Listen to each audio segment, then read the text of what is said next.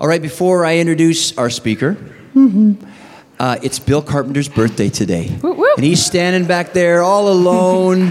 and uh, there we go. Thank you, Scott. Oh, look at that. Why don't we all take time now just to run back and give Bill an uncomfortable hug? Why don't we start with the visitors? Just, no, okay, I'm totally joking. They're like, man, this service won't end soon enough. But uh, bless you, Bill. We're so grateful for him. Make sure you give him a hug after the service. Uh, and uh, we are so grateful. An, an appropriate hug, after, uh, but bless you, Bill. All right, here to continue. I better stop talking. I'm just I'm digging a hole here. But uh, here to continue our John series is Heather Camara. Let's welcome Heather. Thanks, Michael. I, um, I love celebrating birthdays because it is a time where you can really recognize just how grateful and thankful you are for the people in your lives. And I am really thankful to be on staff here at the church and to be surrounded by just such a wonderful group of people. I have learned so much from them already in just the short time that I've been here. So I just want to welcome you here this morning. Uh, it's just good to see your faces. I've been, I've been sitting in the back, just kind of watching the back of your heads. It's fun to be in front of you now and just get to uh, share the word with you this morning. If you know um, my husband and me, Adam, we uh, love to travel. Uh, I don't know about you. I've tried to travel as much as I could before I had kids because I know, and as I've realized how difficult it is once you have kids to, to seem to get out anymore. Um, but before uh, we had Eden, uh, Adam and I loved to travel together. And, and one, of, one, of, one of the most significant trips that we took together um, was to Europe, but to specifically Munich, Germany. Adam actually lived there in high school, so he helped me navigate the train a little bit. And uh, he lived actually close to Munich. Um, and we were there during we were there during the fall. Which, if you know anything about southern Germany in the fall, there's this big festival called, called Oktoberfest.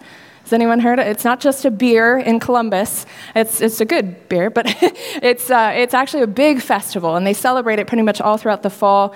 Uh, but that's not why we were there. We actually really love history. And so we decided to do something vastly different. We decided to visit the Dachau concentration camp right outside of Munich. And this was probably one of the most impactful experiences. Uh, boy, um, Dachau was actually the first of all the Nazi concentration camps.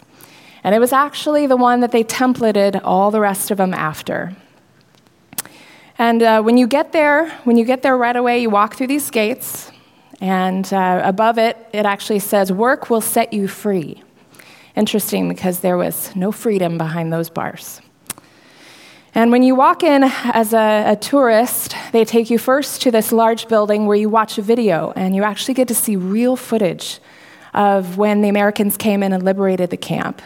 And then you see pictures of what it was like and what happened there. And I mean, there's things I will never forget uh, seeing in that, in that time. And then they actually let you walk the grounds. And uh, I will never forget uh, just what it felt like. Uh, it was cold, it was foggy, it was rainy, and no one talked. It was completely silent, as though there was this just reverent hush over everyone. There was just this, this sense of, you know, this was sacred ground. And as I walked through the deserted camp, I mean, there was only one barrack still, still standing, all the rest were just down to the foundation. As I walked around, I remember it struck me so much death and so much suffering within these walls.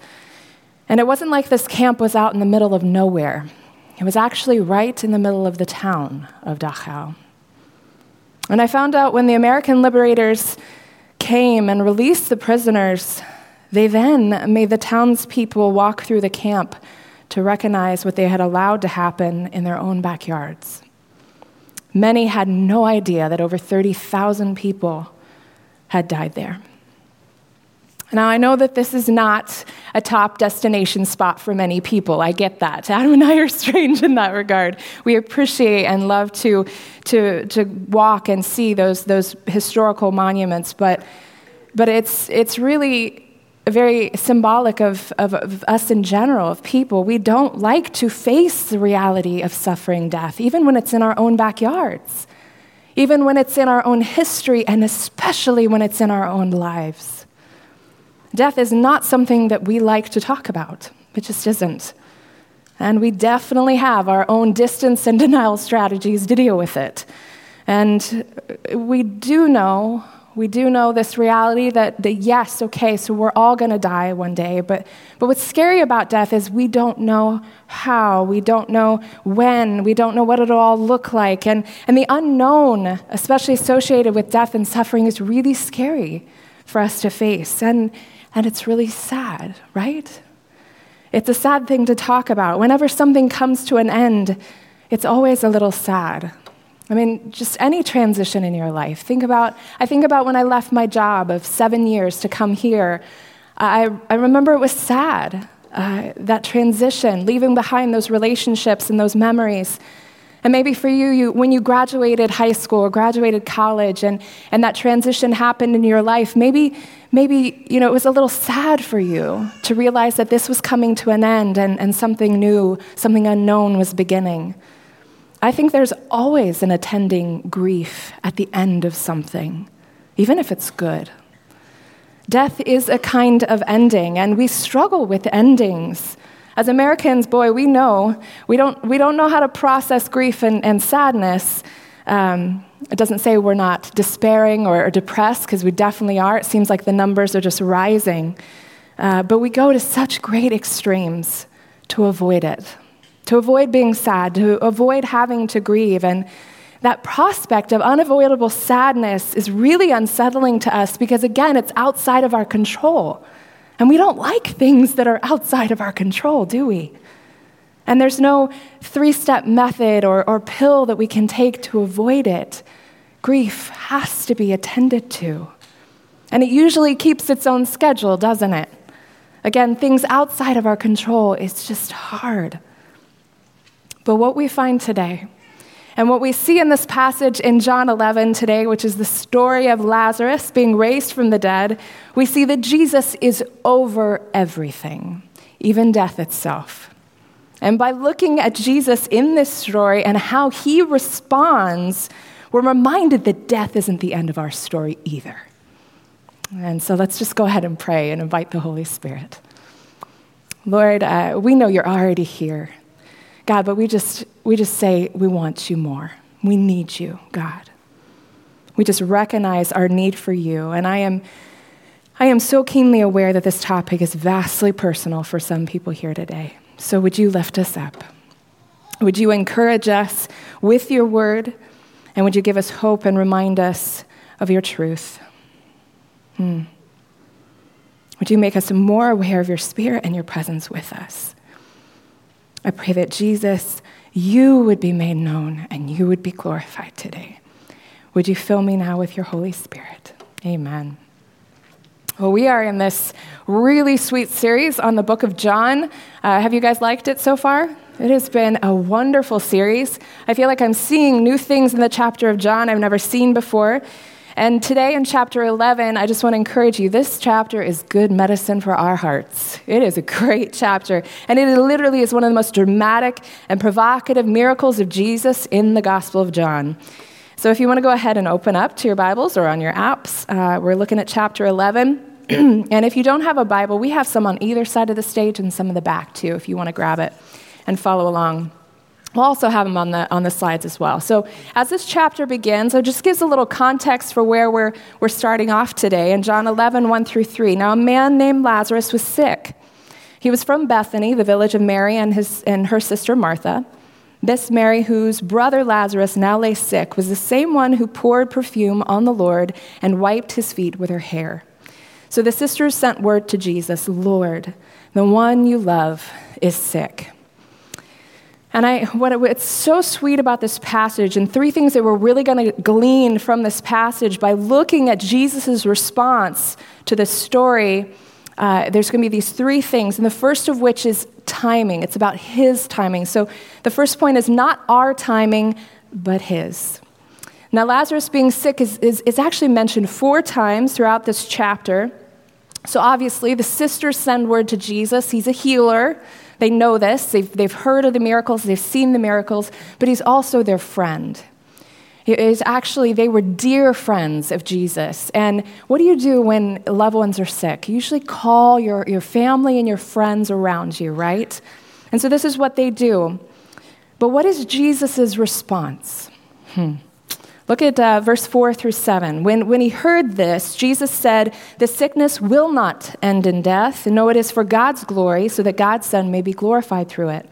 Now, Jesus loved Martha and her sister and Lazarus. So when he heard that Lazarus was sick, he stayed where he was two more days. And then he said to his disciples, Now let's go back to Judea. Now, what's interesting here in verse 5 it actually uses the word agape. Jesus agape loved Mary, Martha, and Lazarus.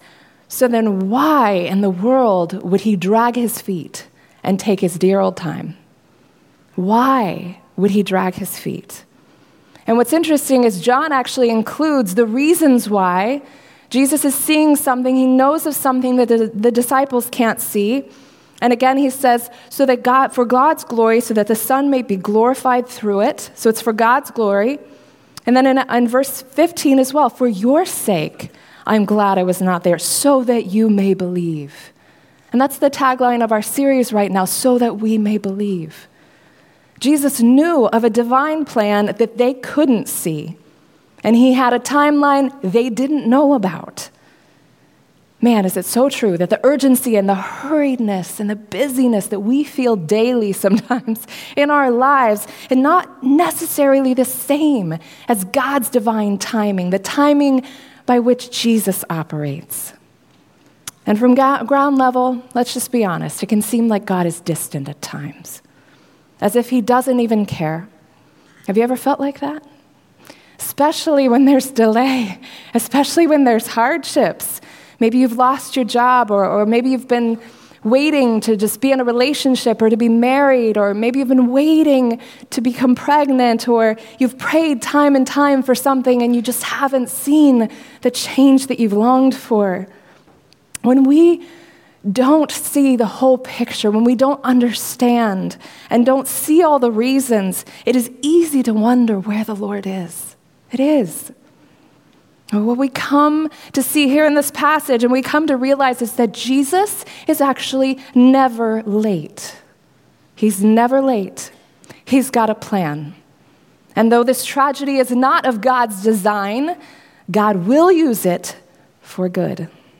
In Romans 8:28, and we know that in all things God works for the good of those who love him, who have been called according to his purpose.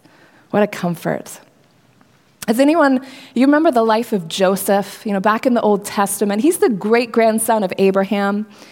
And uh, if you know anything about this story, Joseph's stepbrothers want to kill him. You know, he has 10 stepbrothers, and they're all older than him. And, and they want to kill him, and, and instead they sell him into slavery, which is not much better. and after being wrongfully accused, he's then thrown in jail for years. Now, Jesus or Joseph knew there was a purpose on his life. He knew that.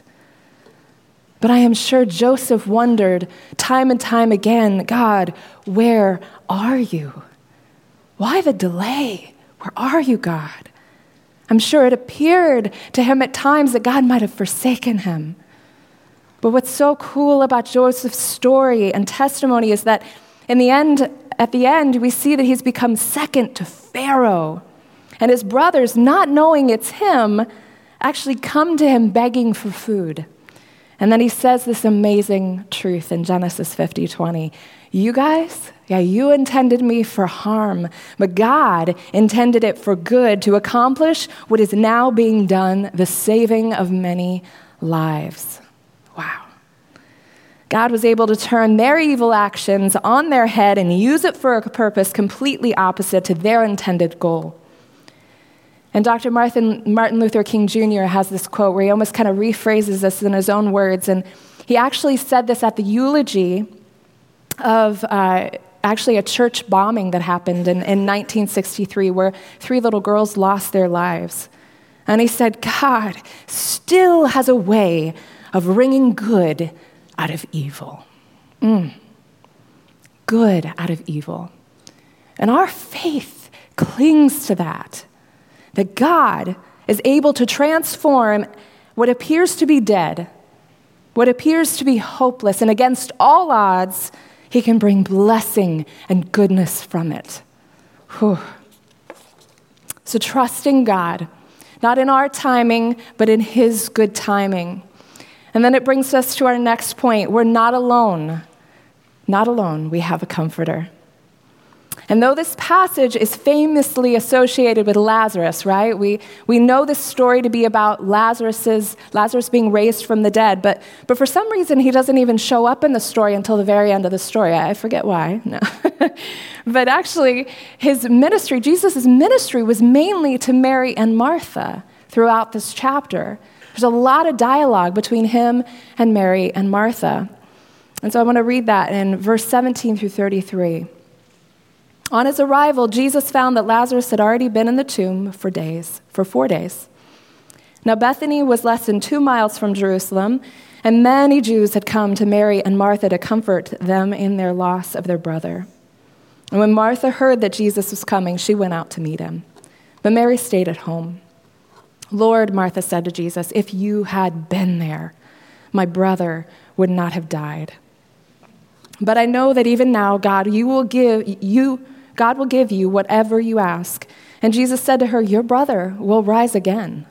And Martha said, Well, I know, he'll rise again on the resurrection of the last day. And Jesus said to her, I, I am the resurrection and the life.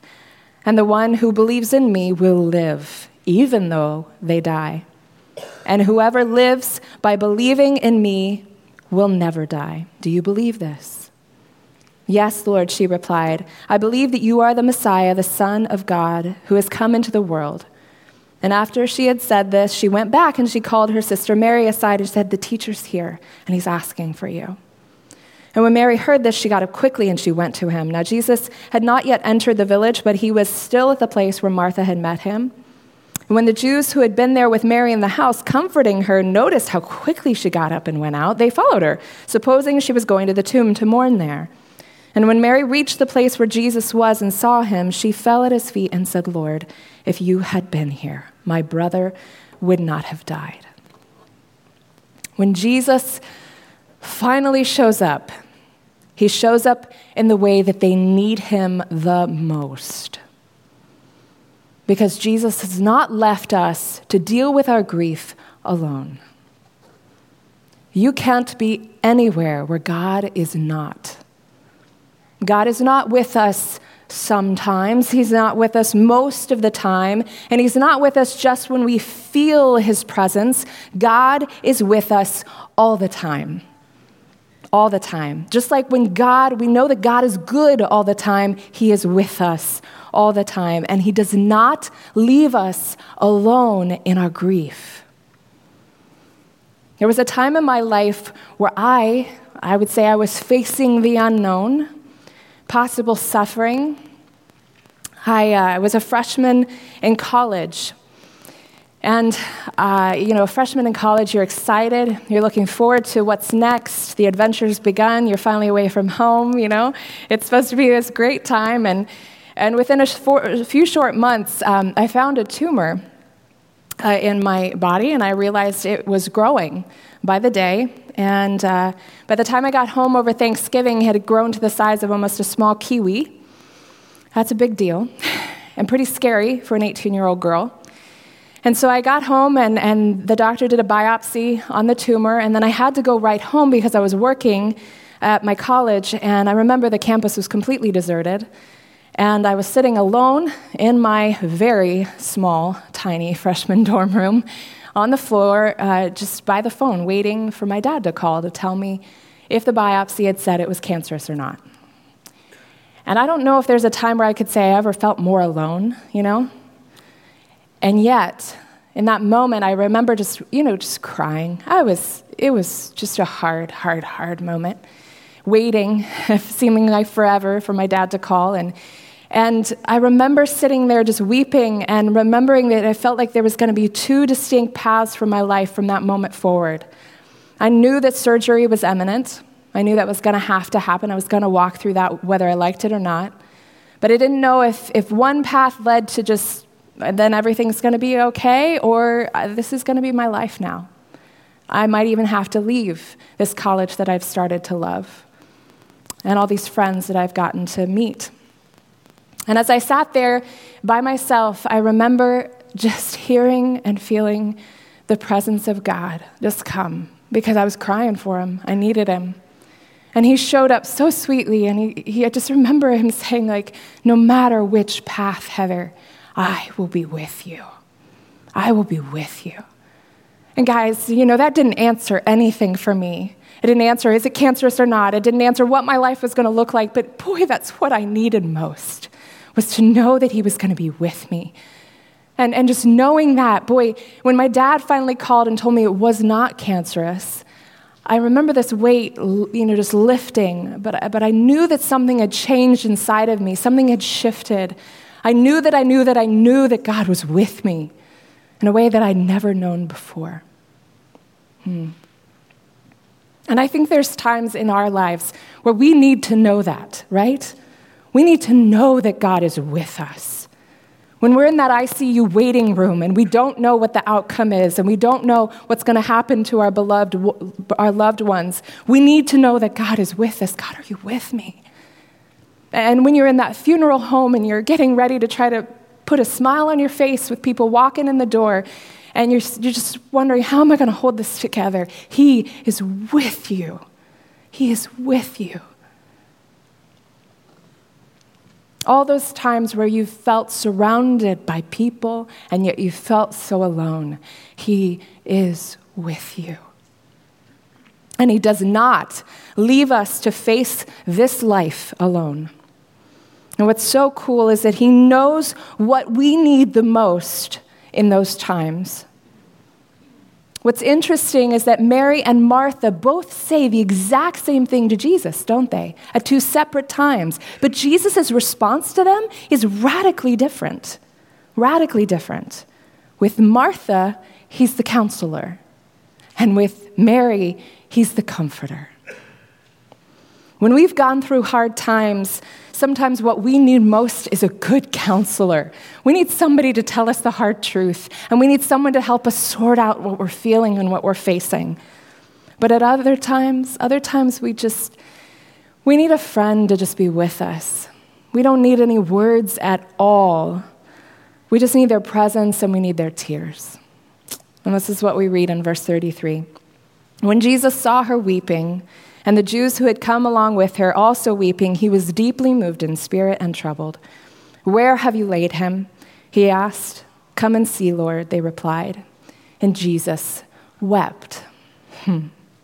Now we know this is a pretty famous verse, right? It is the shortest verse in the Bible, but this verse has always mystified me. Has it ever mystified you guys too? Because Jesus has two things here that we never have in a situation like this. First, which what we've talked about already, he has a plan, right? He knows there's a purpose here. And second, he actually has the power to do something about it. So what's interesting to me is why he doesn't just say, guys, guys, guys, there's no reason to cry. We're mature adults here. We've got this. You know, I got this, guys. I've got this. Like within a short, few short minutes, Lazarus is going to be up and walking around. I mean, isn't that kind of, I mean, if I approached this situation knowing what I knew, if I was Jesus, and knowing what I could do and what I was going to do if I was Jesus, I would almost feel like I would approach it really differently. Almost as though he would say, Guys, guys, there's no room, there's a need for tears here. You know, I've got this, I've got this. But what Jesus doesn't do is he doesn't close his heart even for 10 minutes even for 10 minutes. He doesn't say, you know what, there's no point in entering this grief. And what it shows us is this remarkable unveiling of the heart of God. This keen sensitivity that, the, that God has, the fact that He feels what we feel. And yes, okay, He's going to wipe away all the tears off of Mary's face in a few short minutes. But while He's here, He's going to willingly enter into the fellowship of their sorrows. I love that. And he enters into our sorrows too. We have a God who is actually affected by our pain. Boy, if you're hurting today, what a word of comfort. that God is affected by your pain, that He's not just with you, but that He's weeping with you. Wow. And what's interesting is it's not just empty, sympathetic tears, is it? This is a Jesus who has actually voluntarily had firsthand experience with his own pain and suffering. And he, more than anyone, is the greatest empathizer we will ever have. He knows us better than anyone, and he knows what we are feeling. In Hebrews 4:15 it says for we do not have a high priest who is unable to empathize with our weaknesses but we have one who has been tempted in every way just as we are yet he did not sin.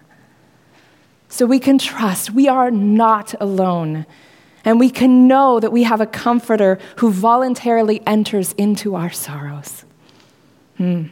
And that brings us to our last point, and maybe my, maybe my favorite. it's this not blaming, but battling.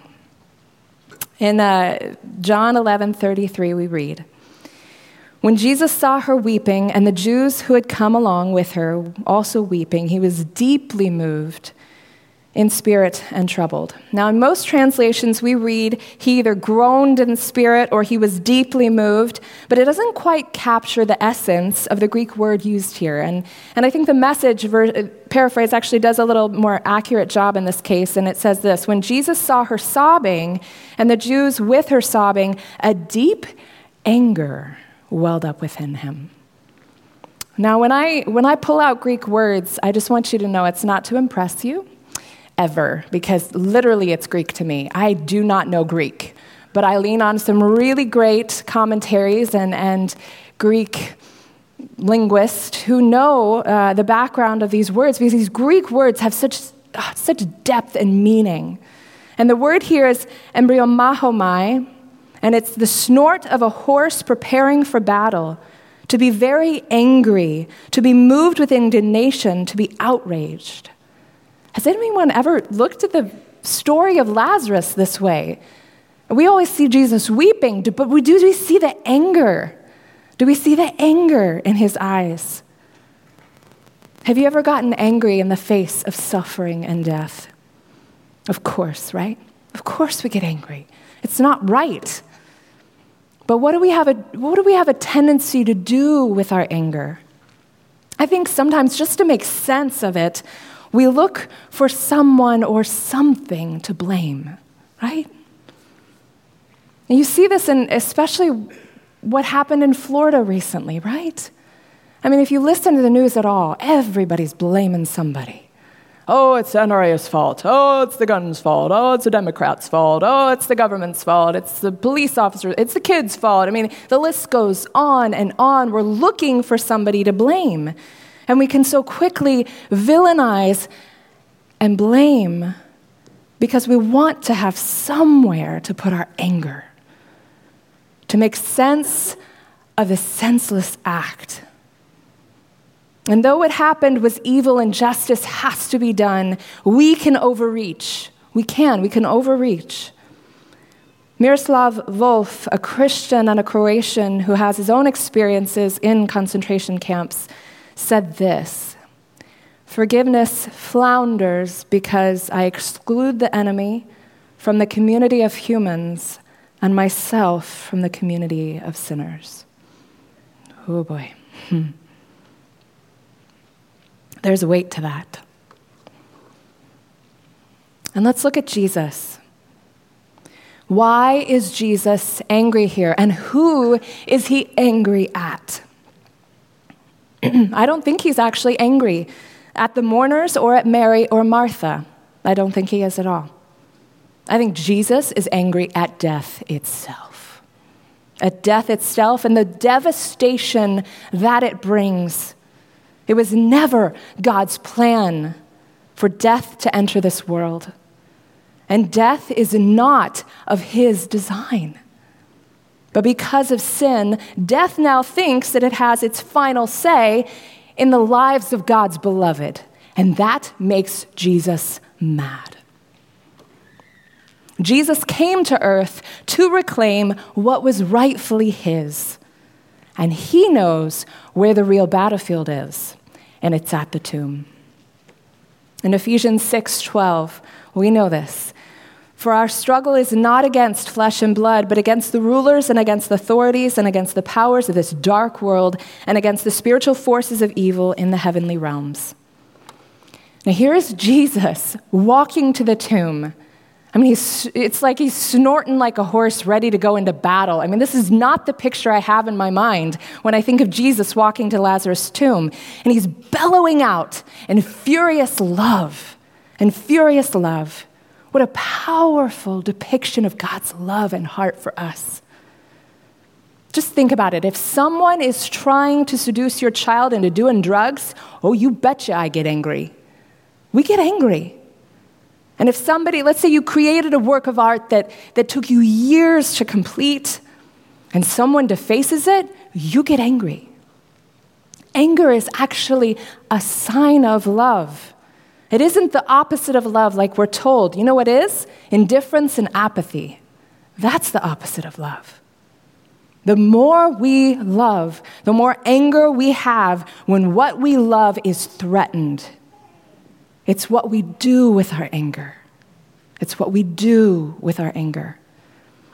And picking up in verse 38, Jesus was once more, and look at it again, it twice, it's used twice, deeply moved. This is the word embrimaomai He's angry. He's about to directly battle the greatest enemy of mankind, death itself. And he comes to the tomb. It was a cave with a stone laid across the entrance. Take away the stone, he said. But Lord, Martha, bless Martha's heart. She's always concerned with these things. Uh, the sister of the dead man. By this time, there's a bad odor because it's been four days. And then Jesus said, Did I not tell you that if you believe, you will see the glory of God? Remember? So then they took the stone away, and then Jesus looked up and said, Father, I thank you that you have heard me. And I know that you always hear me, but I said this for the benefit of the people standing here, that they may believe that you sent me. Wow, what a beautiful picture of the intimacy and dependency Jesus has on the Father. When he had said this, Jesus called in a loud voice, Lazarus, come out. And the dead man came out his hands and feet wrapped with strips of linen and cloth around his face. Jesus said to them, Take off the grave clothes and let him go. Hmm. Jesus doesn't blame, he battles. And he knows that today he's only raising one man, but to truly defeat death and rescue all of us, so that we would never be cut off from the presence of God, not here and now, not forever in eternity, that he would have to face the cross. And what we, what we read later on in the chapter, actually right after this, is what we see is that everyone is just amazed at this powerful miracle that Jesus does. And so they all run off and they tell the Pharisees. Well, the Pharisees, from that moment on, plot to take Jesus' life. They say, okay, we're done. We're going to kill him. We're going to kill him. And Jesus knows this. He knows that he's forcing the hand of his enemies, and he's making a deliberate choice. The only way to interrupt Lazarus' funeral is to cause his own.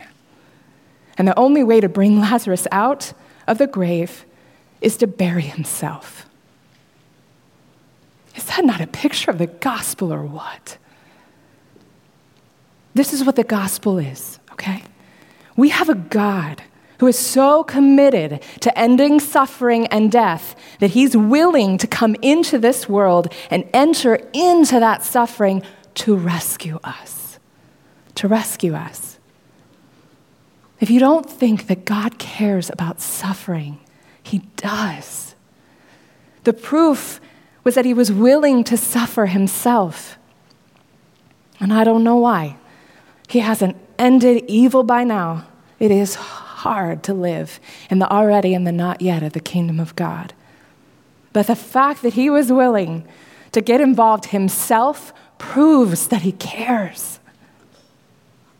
Hmm. In this story, we see Jesus' timing. Boy, it isn't our timing. But he has got a plan to bring good from our stories And we're reminded that not only is He with us, but He enters into our sorrows. We have a comforter. And in the face of tragedy and death, we see where the real battle is. And we know who wins. so I want to end with this. When Jesus says in verse 25, I am the resurrection and the life, he's saying, I am the author of life itself. And so through the cross and then resurrection, now I'm going to be once and for all over death itself, too. And that's the gospel storyline. Out of death comes resurrection. And look at our lives. Out of our weakness comes real strength. And out of repentance comes real forgiveness and freedom. And out of giving and serving others comes real power that's the nature of God's upside down kingdom. Jesus knows that death is not the end of his story. He knows it's not the end of Lazarus' story. And because of what Jesus does within days of this story, dying on a cross for us, death is no longer the end of our story either. Hmm. So I want you to hear this. What you're facing today is not the end of your story. It's not. What Jesus did to death is so profound, and we're going to be celebrating this in just a few weeks. It's so profound that it's utterly changed the course of this world and the course of your life. Hmm. He is the resurrection, and He's offering us new life today. A love death cannot touch the new life that Christ gives us. We know nothing can separate us from the love of God now. Hmm. And Paul says in 1 Thessalonians 4:13, "And now, dear brothers and sisters, I don't want you to grieve like people who have no hope." And that's what I want to end on. Boy, there is hope in resurrection. And resurrection is the way of the kingdom of God. And there is hope when we know that death is not the end of our story, that resurrection is. That one day we will be with him forever. As I was driving here this morning, watching the sunrise, a little scared I was going to get here late because of the time change, but I made it. and as I'm just driving, the Lord just showed me this song. I mean, I haven't, I haven't thought of this song in so long, and sometimes he'll do this, and, and uh, he's going to give me the courage. Lord, give me the courage. it's always tough to sing in front of y'all. uh, but I feel like he really wants me to share this. it, it is a word of hope for all of us. And it's, uh, I'm just going to read two verses of Natalie Grant's song, In Christ Alone. And if you know it, sing along, okay? Help me out here. so, in Christ alone, my hope is found. He is my light, my strength, my song. This cornerstone, this solid ground, firm through the fiercest drought and storm. What heights of love, what depths of peace when fears are stilled and striving cease, my comforter, my all in all, here in the blood of Christ I stand. And then are you ready? No guilt in life, no fear in death. This is the power of Christ in me. From life's first cry to final breath, Jesus commands my destiny.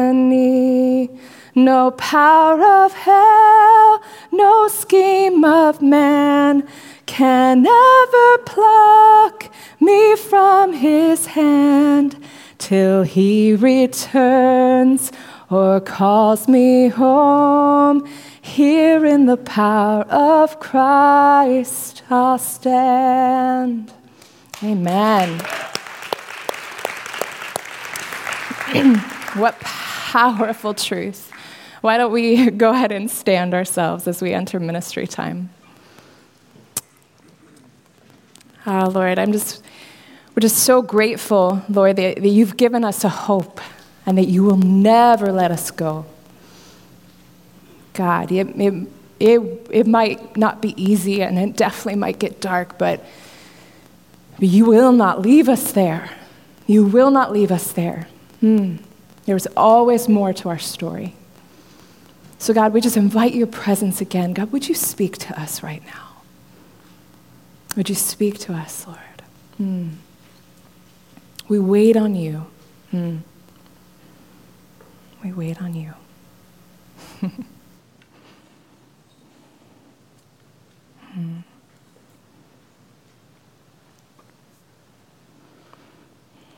I think there is some resurrection stuff that the Lord wants to do this morning. And uh, two things that He highlighted to me that I, I wanted to share. I think that there's some of us here today that are struggling with disappointment, with how life has turned out for us. It's not the way that we thought it would be. And specifically for those of us that feel like we've kind of we've done we've done it all right. You know, we've we've invited like Mary and Martha, we've invited Jesus into our home. We've, you know, fed him and I mean like we've done our devotions and, and we evangelized that one time, you know, like we we feel like we've done it right, and yet for all the world, we're just Lazarus in the tomb and we feel like you know, he's come too late. And, if that's you this morning, um, no matter if you come forward for prayer, I just, I just invite you to lay that down before the Lord. I think He wants to minister to your heart today and say that is not the end of your story. And that He has something of His plan and purpose that He wants to speak into your life today. Hmm. And the next thing I, I, was that I think there's some of us here that have experienced the end of something recently. I think in the last couple months specifically, there's been an end of something in your life. And maybe it's a job, maybe you lost your job, or maybe you've transitioned uh, in some way in your life in the last couple months. Um, maybe there was even just a death of a dream or, or a possibility, a closed door, or a relationship ending. I feel like there's the ending of something. There's those words um, really resonated with me, and I think that the Lord wants to breathe, breathe life and comfort into you today and, and even give you the permission that it's okay to grieve. That you don't have to just, you know, it's okay, I'm going to make it through. That you can actually let him, let him minister to your heart and be honest with, with your grief and your sadness of the ending of this thing. And uh, I wanted to see if we had any other words. We've had a couple words each service. It's been really sweet of just healing that the Lord wants to do. So, yeah. Yeah, just. Um, uh, just that there are people here who are struggling with insomnia, just you're not sleeping. I just, as Heather was, as we were wrapping up, I just, that just kept going through my mind. So if that's you, yeah. uh, we would love to pray for you because uh, just that you'd have peace and be able to sleep. And then I just also had a quick sense that there's someone, there's people here today, you feel squeezed into a corner, there's struggle going on in your life, there's hard mm. things going on, mm-hmm. and you feel super alone. You feel all alone in it. And I mm. just, uh, just like Jesus coming, you know, to Mary and Martha, like he wants to come and come close to you and just uh, stand with you in that. So if that's you or any of these other words, we just love for you to come on forward. We'd love to pray for you. So. Yeah, come on forward. Um, if if those words are for you, come forward. We would love to pray for you. Love to see the Lord minister um, to you this morning. And we're just going to sing one last worship song uh, and just worship the Lord while, while people get some prayer this morning. And then I'll come back up and close us in a word of prayer. So if those words are for you, feel, feel free to come on forward now. And, and uh, if you are sitting or standing and, and you don't need prayer today, please come forward and just guys with guys, girls with girls, just lay your hand on, on, a, on a sister or brother's shoulder and just bless what God is doing. Bless what God is doing. Just come forward. We're going to need some prayers.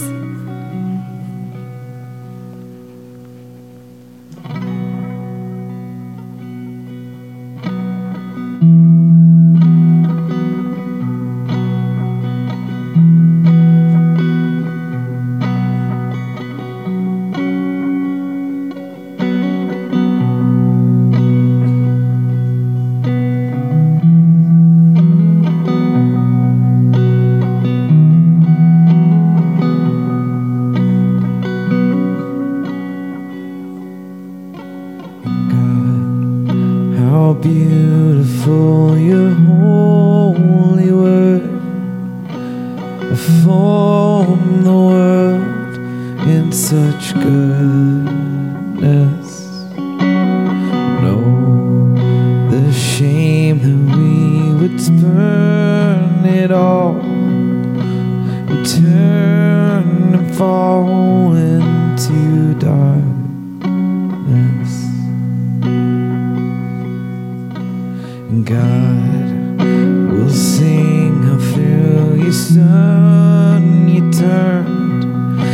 this